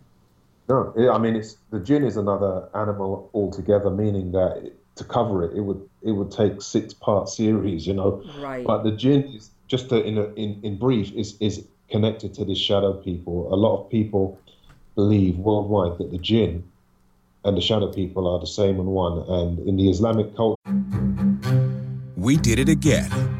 Verizon was just named America's most reliable network by RootMetrics for the 16th time in a row, proving once again that nobody builds networks like Verizon builds networks. That's why we're building 5G right. That's why there's only one best network Verizon. Best and most reliable based on RootMetrics reports from second half 2013 to first half 2021 of three operators on all network types combined, not specific to 5G networks. we did it again. Verizon was just named America's most reliable network by RootMetrics for the 16th time in a row, proving once again that nobody builds networks like Verizon builds networks. That's why we're building 5G right. That's why there's only one best network Verizon. Best and most reliable based on RootMetrics reports from second half 2013 to first half 2021 of three operators on all network types combined, not specific to 5G networks. Going back thousand years or more, even to pre-Islamic culture. Um, the jinn I mentioned, there's a chapter in the Quran, chapter 72, the chapter of the jinn that talks all about them, and they believe. I've spoken to Islamic um, scholars. They believe the shadow people and the jinn are, are, are the same in the one. And I believe that the jinn, I mean, they they're they're considered malevolent, like that. They can even cause somebody to die, right? I mean, correct. I mean, there's there's good and bad apparently, good and bad jinn, but there's malevolent ones too, and um, they're mischievous, and there's there's a rift between them and mankind because mm-hmm. in the beginning there were angels and jinn on the earth, and then man came along, so the jinn were ostracized over. There was a dispute around that time about you know the um, God wanting the jinn to bow down to man, and they refused. And right. apparently they were banished from this dimension into another. Now that's a whole different kettle of fish to talk right. about, but and a lot of people may find that all hard to swallow. But a lot right. of people in those areas believe that the jinn and the shadow people are connected, and they are. And the same it's a non-human entity, and yes, yeah. yes. we have entity, please, Paul. You have to come back, and we have to talk about the jinn. Yes, definitely, definitely. Anything. It has been wonderful to speak to you. It's so interesting, and I'm going to urge everybody, like I said, to go to your website so they can see the film. And I absolutely, I would love to speak to you again, just so that we could delve into that subject about the jinn and the connection to shadow people, etc. Because yeah. I think a lot of people don't understand exactly. I, I want to say that there's people out there maybe that think of the jinn or the genie, you know, but in the very same thing. Theatrical way you know not that not not a true understanding basically of what you just described. What are the actual uh, antecedents? Where where did it arise from? Uh, well you, you, you want me to answer that now? Yes. Yeah yes. the, the um the word jinn in, in, in the arabic culture it means conceal or to hide the unseen. They they're apparently they emanate from the world of the unseen. So that's where the jinn come from. And the jinn in their culture, um, collectively, they, they call them demons, uh, you know, evil spirits and stuff like that. But in Christianity, we have demons, demonology, and all that. They're, they're the same thing. They're talking about the exact same thing, okay. just different terms. And um, the genie ties into this because the genie is another term for jinn. Right. And Hollywood has even, um, you know, oh, yeah. jinn are all over the place in Hollywood. They're in movies. There's a new movie coming out with Will Smith um, the genie. And really? there's been movies, um, yeah, there's been movies. Um, I can't remember the name of the movie. They used one, the military, the U.S. military used the jinn. Sorry, to um, to to to spy for them, to go and get documents from another nation, Iran. Really, that's so interesting. Yeah, but it's a really big movie. I can't remember what it was. I wish I'd written it down. But anyway, there's this evil witch jinn, and it's um, they use it, and it's jet black like a shadow with these glowing ember eyes, and they send her out to get stuff from the Iranians. And the funny thing about it is, the Iranians were actually accused. The Wall Street Journal wrote an article on the Iranian government. Um, they apparently used jinns to spy on their enemies and when approached and asked, the, the minister, I can't remember what department he was in, but the, like their minister of defense or something like that right. admitted, he said, why wouldn't we use jinn? Everyone else uses them. He says Mossad used them. Everyone uses them. So um, this is written. The Wall Street Journal published this story. You can look it up. I, um, that is incredible. Yeah, yeah the jinn are, re- you know, this this is real. Um, these people are using them. Because you always, you know, the general knowledge of the jinn is you always think of the genie and granting you three wishes you know if you you know or aladdin's you know uh, that yeah. kind of uh you know that's what people sometimes relate when you think of genie you know the uh that you're gonna get a wish and you got to be careful because sometimes it's like a, a, a mixed blessing because you don't end up getting really what you want. Yes. Uh, but a lot of people don't realize exactly what is the history, which is quite ancient. Yeah, and I'm not come next from. to them. Like um, Rosemary Ellen Guiley is the actual expert, as far as I'm Mm-hmm. concerned. Jinn. I kind of I made a documentary and I learned a lot from her and I gleaned a lot from other people. I like to talk about shadow people and stuff, and I do know a lot about the jinn, but I'm I'm not an expert on them, but I can talk about them. So, but I'm willing to um, down the road come back and we'll discuss it. We'll brush up on my jinn knowledge and, and we'll be my pleasure. we'll dis- Believe me, there's plenty that we can talk about. I can tell. I can tell.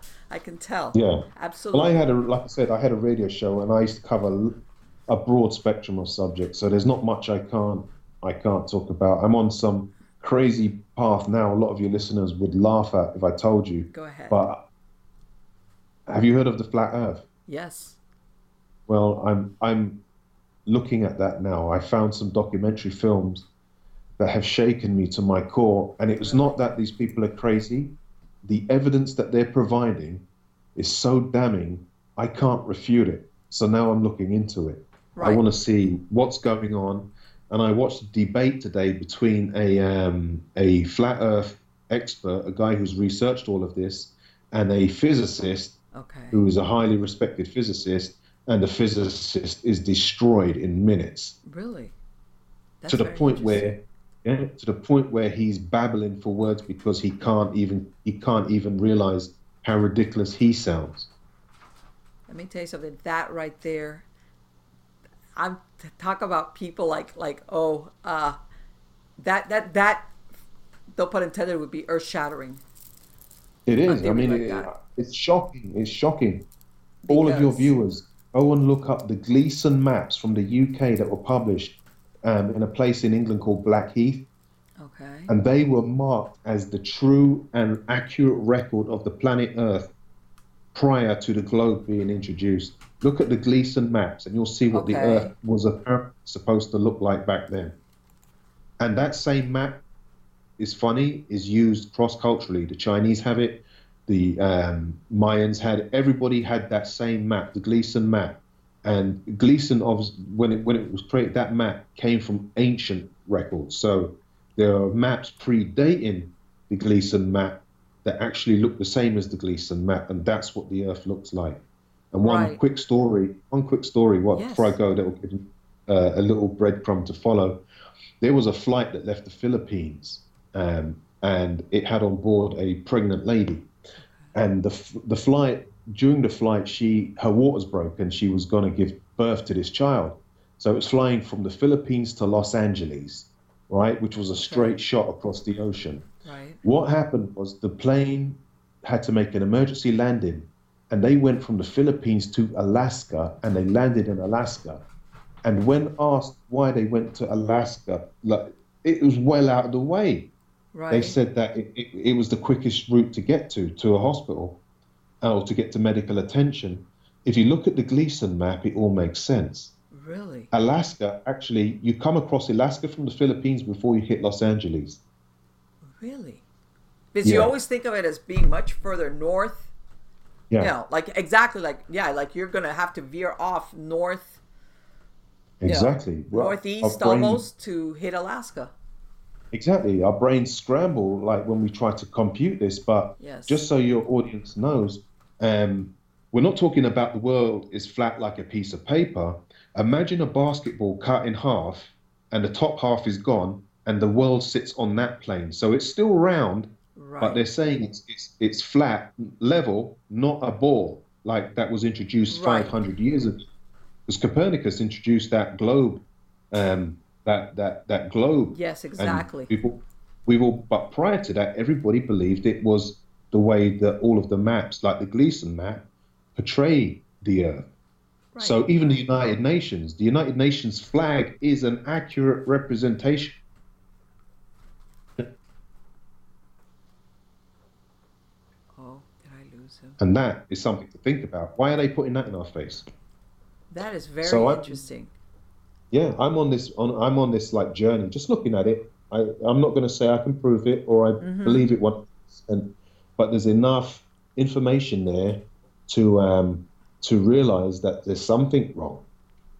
Yes, that's very interesting.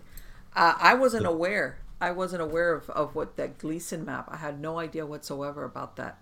Uh, and you know, I- again, I think there's sometimes a lot of tie-ins between ancient civilizations that supposedly had no connection or that they didn't have any way, and they say still have the same information. Yeah, I think in some same- cases that that raises a lot of questions about a lot of different theories, like how would these different civilizations that were thousands of miles apart and sup- supposedly had no connection or contact Yes. had the same information of, of uh, or version of the same thing. Yeah, they had it because um, we are not new. This, I mean, a lot of people believe we're we're a, a successor. Uh, you know, we're in another cycle of the human race. There apparently have been people here before, or races or civilizations, way more advanced than us, and you can tell by the architecture that that exists on our planet to this day that there has been someone here prior to us that knew more about things than we do. Yes, yes.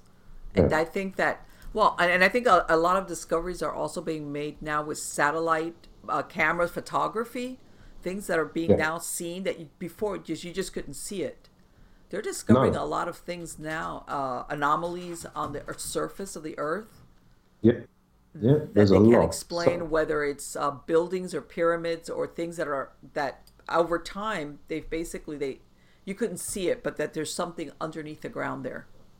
Yeah, there's a lot, and I I'll send you some um, some video links. They're documentaries that I've that caught my eye that made me get sort of more interested in this. Okay. I'll send you some documentaries Yes. that will absolutely shake you to your core. I would love to see them. Please send them to me.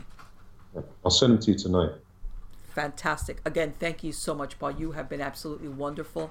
And I want to wish you the best of luck on any new projects that you've got there. I know I know we talked a little bit earlier before we start recording how life gets in the way and we're all busy, but uh yes, yes, it sounds like there's there's material there somehow or other. I get that feeling that there's stuff that you've got cooking there. Oh yeah, and I'm thinking of exploring this um, this idea I just spoke about, and if it if it is, it may turn into a film of my own. Perfect. But the thing is, it's dangerous because YouTube are now um, flagging all the flat Earth videos. What? When you go to what they're, they're flagging them as dangerous content. Are you serious? I had not Yeah. heard that. Oh. I, I come across one come across one today, and um, I went to click on it, and it says this video could be inappropriate or dangerous um, or harmful. Do you wish to proceed? And I said, sure, I do. And what they're doing is they're censoring. They're censoring this. There's I can't. uh, What? What? what I'm. I- I'm sorry, but what is dangerous? that that- I don't. Yeah. I just. I, you know what? I'm. I'm going. To me, I mean, it's some. of- I'm not going to even go there because uh, that's a whole nother show. But I. I. I. I I just don't understand that. I, I, I believe that, you know what? Free expression of ideas. Some things you could disagree. Some you could go, that person's a lunatic. You know, whatever. You know. Well, Marley, it's, it's not about that. From what I found out, what they're trying to do is if you go to these videos, they have received millions three, four, five million. There's one guy who released a video yesterday, he's got 18 million followers. You know what? I was about to say that it, it they, they Yeah. wouldn't have done it unless it was getting a lot of attention. You're absolutely right. Exactly. When you've got presidents, when you've got presidents talking about this, like Obama, Google or not Google, YouTube, Obama flat Earth. Okay. He mentioned this 10, 15 times about flat Earth, trying to convince people the Earth was round, and you say it's not flat. Why would a president stoop so low as to entertain these Right. people if they really truly crackpots? Unless there was something there in the mix. yeah, exactly, Yeah. Yeah. exactly. Absolutely. So There's- think about that, and I'll send you some stuff. yes. Absolutely. Paul, thank you. Take care. You too. It's been a pleasure. Likewise. Thanks. Bye. Bye bye.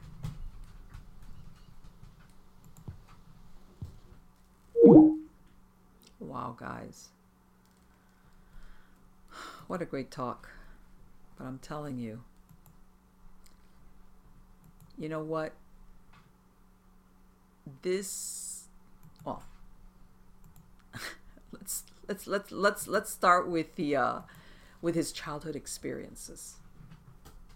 and it was really funny because before we recorded, you know, I mean, I knew from his bio that he had had an experience as a child.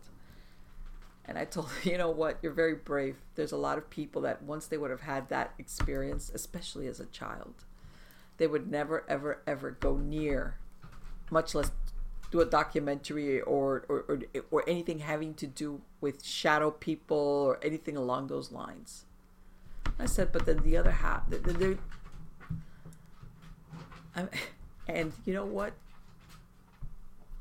What he talked about that even now to this day, so many, many, many, many years later, he still sleeps with his face covered because he never wants the possibility that if he ever gets another visitation, I mean, my, my imagination was an overdrive. It wasn't only seeing a shadow person, but this thing, whatever it was, was basically had its face close to you. I, I, that poor kid, as a child, I mean, I feel for him. I know he's an adult there, but no wonder he just like said to his parents, "Guess what? This is my room now." That's incredible. But I have heard of that um, whether it's a shadow, because I have heard of ghosts and apparitions that initially look like shadow people. Okay, because I, I'm going to use a shadow person as a terminology for a non human entity. But I have heard that sometimes there are ghosts, apparitions, which are human, human origin, in other words, that initially might appear as shadow people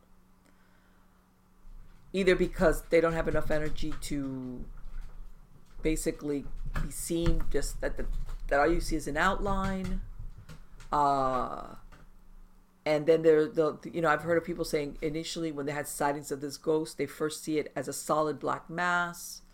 And then later on they start seeing more details.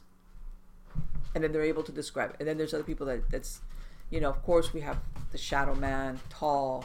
There's the Hat Man, which is a version of it, which is I've heard it with cowboy hat, I've heard it with a top hat, I've heard it with a hat, I even heard of it with a bowler hat. Uh, then there's the ones that I that are like a hooded monk kind of thing or grim reaper. Um,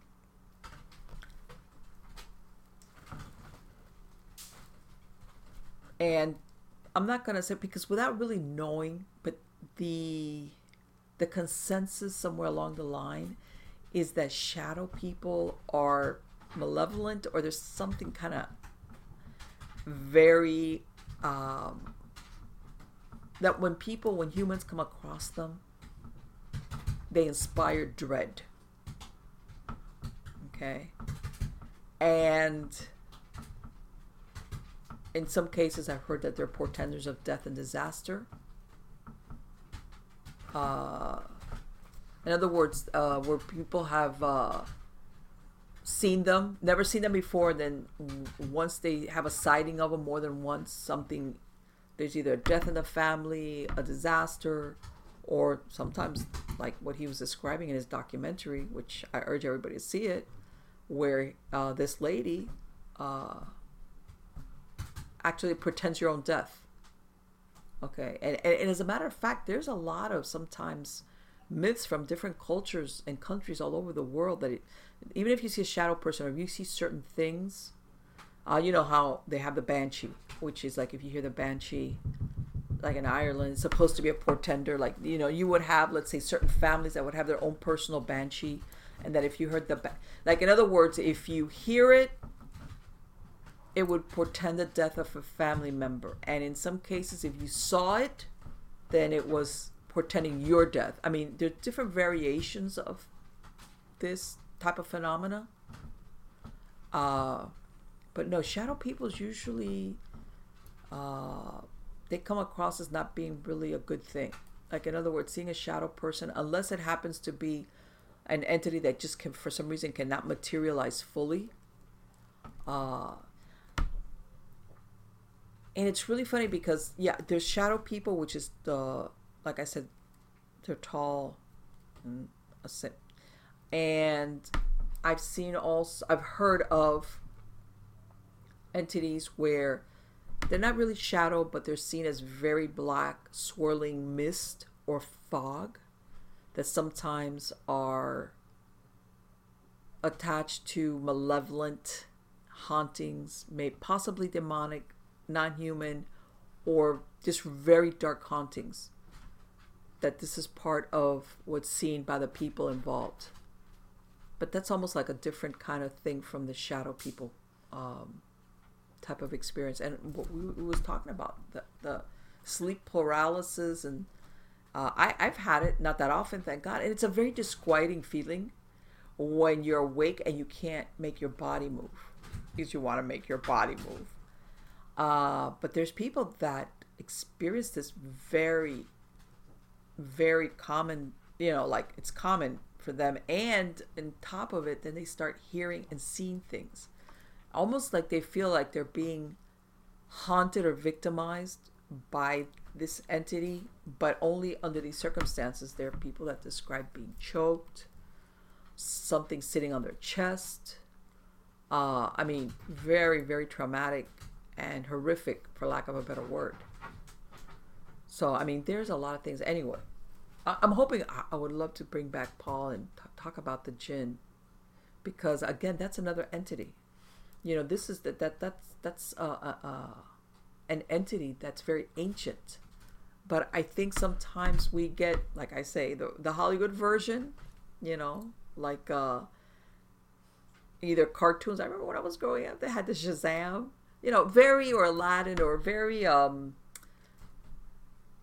almost like you know, rub the rub the lamp and the genie comes out and grants you three wishes, or basically, or in gratitude for letting them out. I've also heard certain versions where you know that kind of, but that's it. And but none of it really alludes to what he was describing about the real origins of the genies. And I did not know I had heard somewhat, but I really didn't understand what he was saying. That uh, it's believed to be somehow tied into uh, shadow people. I do know that that the jinns, in some cases, they, they can. It, I've heard of people that, that there's belief that it can even get to the point of even killing you. You know, so yeah, heavy heavy duty subject as far as the paranormal is concerned. Uh, guys, I hope you like the show. I love speaking to Paul Taitt. Uh, again, I'm going to have a link to his website on the credits of the show. Make sure to visit his site if you want to see that movie. Again, he, you can stream it or you can actually order a DVD from him. And uh, I want to go ahead, if you haven't subscribed to the channel, wherever it is, whether it's on YouTube or any of the podcast platforms, go ahead and subscribe so that you get notified when I release any shows. Uh, also, you can find me on all the social media platforms. I usually will give a heads up when I'm going to air a show, uh, things that are happening, giveaways. You know, I have sometimes I give away some of my books, sometimes I give away merchandise, you know, stuff like that. Um, and again, and I again, if you see some of the slides, but for those of you listening to the podcast, uh, you know, I have like the true ghost stories from the my true believers on supernatural story time. Uh, I mean, I've been getting stories, people sending me stories since the late '90s, and like I was always one of these people, never thinking that that was going to be, but I always kept them. I always kept these emails, uh, thinking, oh, you know, this is so interesting, and uh, some of the stories that I say, you know, um, some of them don't have a resolution some of them are very brief. Sometimes it's just an experience a person had once. Other people, you know, like what, you know, other people like ex- that they live in a certain place and when they're living there, they had these experiences and once they moved away and as, as kids, God, you know, um, and I'm going to tell you something. A lot of people, uh, they fall into that category that that whatever experience they had as a child, whether it was once or, you know, for a period of time that they live there, it affects them for the rest of their lives. Even if they never see another ghost anything again as an adult they never forget that experience they had. Uh, so anyway go to supernaturalstorytime.com uh, that's where i have the, the, the podcast of those stories. Uh, nightshadediary.com i have some of those those are more of your classic ghost stories uh, horror stories some adventure stories you know, if you're into that, like an audio book, and then of course on MiamiGhostChronicles.com, if you have a true story, you can go to the Submit Your Story tab and you can submit it there. And guys, again, I uh, welcome your comments, any suggestions for subject matter or guests that you would like me to have on. I have a great lineup of guests coming up, talking about a lot of different things having to do either with the supernatural, the paranormal, or like what I say, just the weird stuff. Like what I mentioned at the beginning, you know, those news stories that people say, well, it's not paranormal. It is because it's like, you know, a werewolf. I mean, and, and this is the thing. I, I, I, one time I did a show. I want to say it's almost like two years now. About uh, werewolves, you know, and it was like a time between sadist killers, but back, let's say, like in the 15 or 1600s, when you know there was a big belief in the supernatural and uh, witchcraft and in uh, the power of the devil, uh, when people were basically killing, you know, serial killers and they were caught a lot of these people were claiming that they were werewolves or and or vampires. And back then they believed it or that was a belief against them. In other words you could not be a normal human being. There had to be something wrong with you. You know you were under the power of the devil etc etc to have committed these atrocities. And back then it wasn't like ha ha ha. No it was like we believe it. You know and of course most of these times these people were like executed horrifically, uh, n- not only because of the crimes they committed, but because they were thought to be under the power of the devil. Some of them, um, and, and then when you look at it, you say, okay, well, that was 500 years ago. And even though these people are mentally disturbed, you see things like this, and it's like, yeah, it's 500 your difference. But it still plays such a large part in our psyche that you have people that actually commit or try to commit murder based on the belief that this other person is an otherworldly being or supernatural being. Oh, wow. Okay, guys. Thank you so much for being part of my audience. Thank you so much for spending this time here. It has been absolutely wonderful. You're all wonderful, and please come back because I have a lot of great shows coming up. Take care. With MailChimp, you get a whole lot more than a URL. You get an all in one marketing platform to help drive sales. That means you can connect your data to make more informed, smarter decisions, and you get powerful automation tools like our Customer Journey Builder to ensure you never miss an opportunity to turn shoppers into loyal customers. So if you're ready to integrate your marketing and boost sales, get started today at MailChimp.com slash smart marketing. MailChimp, built for growing businesses. We did it again. Verizon was just named America's most reliable network by RootMetrics for the 16th time in a row, proving once again that nobody builds networks like Verizon builds networks. That's why we're building 5G right. That's why there's only one best network. Verizon. Best and most reliable based on RootMetrics reports from second half 2013 to first half 2021 of three operators on all network types combined, not specific to 5G networks.